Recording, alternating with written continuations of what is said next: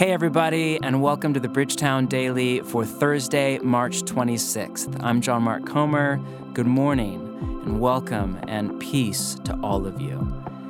I find it very interesting that the COVID 19 shutdown and the shelter in place that we in Portland are now well into comes to the West during the time period that we call Lent.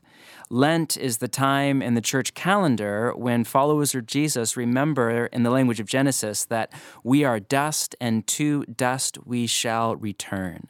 It starts with Ash Wednesday, which was several weeks ago, when followers of Jesus put the cross or the symbol of the cross on their forehead in ash to remember that line that will at some point be spoken over all of us at our grave ashes to ashes and dust to dust, to hold before our mind the reality that we are mortal, we are human, we get sick, and in the end, we all die, all of us. The stats on death are pretty hard to argue with 100%.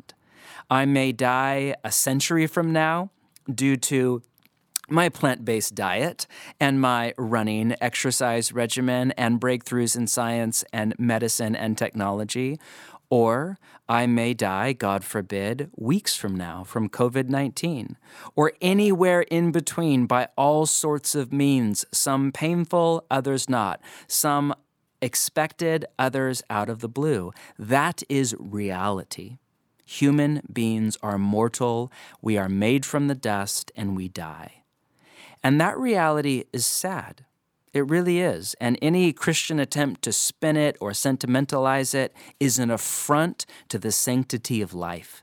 Paul in the New Testament called death the last enemy to be destroyed.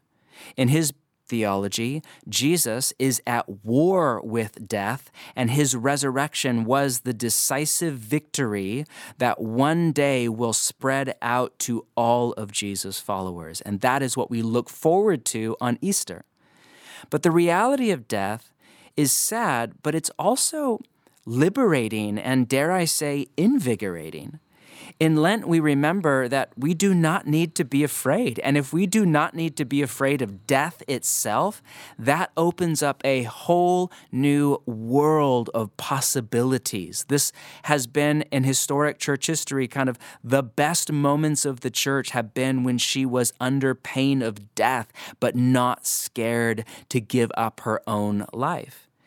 In Lent, we also remember that we need to redeem the time, to not squander our life on trivial things or how many hours a week can we give to video games or Call of Duty or online shopping or endless chit chat or our own egoistic pursuit of pleasure or success or careerism or money or power or fame or experience or more followers on Instagram or whatever it is. Life is short. We are mortal. We live and then we die. It could be in a century, it could be in a day. We must live for what matters.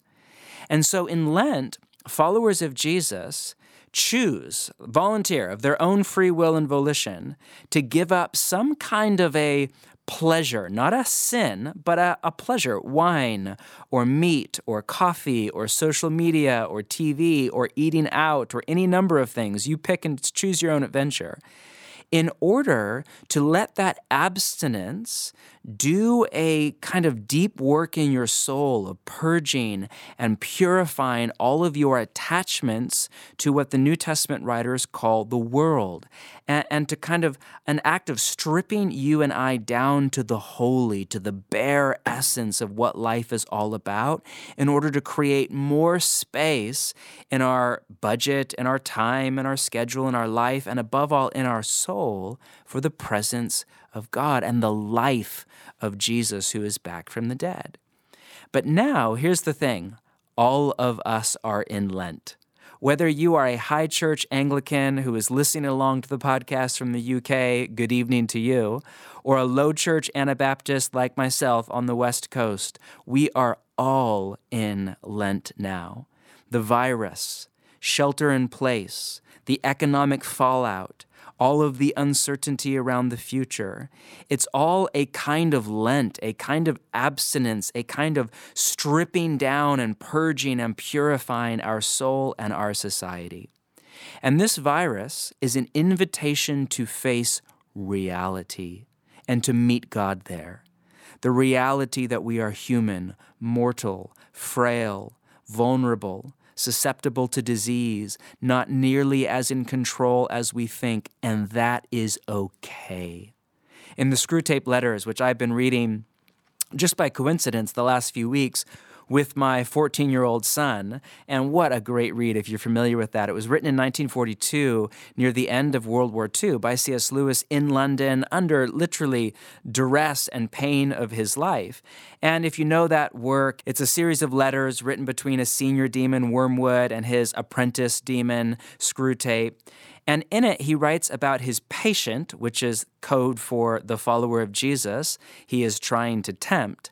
And he writes this quote, how disastrous for us, for the demons, is the continual remembrance of death, which war enforces. We could say, which a pandemic enforces. One of our best weapons, this is again, everything is backward, so this is the demon's best weapons. Contented worldliness is rendered useless. In wartime, not even a human being can believe that he is going to live forever. We could say the same about the COVID 19 virus and the shutdown and shelter in place. In this cultural moment, not even a human being can believe that they are going to live forever. And this does so much to stave off what Lewis calls contented worldliness. Again, the goal of this insight that we're mortal, that we die, is not fear at all. It's actually not scary for a follower of Jesus because we follow a rabbi who is back from the dead. The goal is rather to wake us up from that contented worldliness, from a kind of spiritual slumber or stupor. The idea that we are mortal, that we are made out of the dust, that we die, need not make us morose. Actually, it's more likely to make us joyful and grateful and more present to the moment and alive in the marrow of our bones. So, to close, may you recognize, just take a moment right now, put your feet on the ground, feel your body, feel your muscles, feel your skeletal system, feel your nervous energy flow through your being. Remember that the body you're in right now, even if it's healthy and strong, it is dying.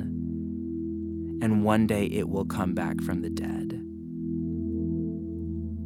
Feel the reality that you are mortal, that you live in time, that every minute, every second is a precious gift that we don't take time, we don't seize the day, we receive the day as a gift from God, not a right, but a gift. To be alive today is a gift. And may you remember today and in the days and weeks to come, whatever comes or does not come, may you remember that life is short, that it's meaningful and it's beautiful, that it's a gift that you're alive with Jesus and you need not even fear death itself. Peace to all of you.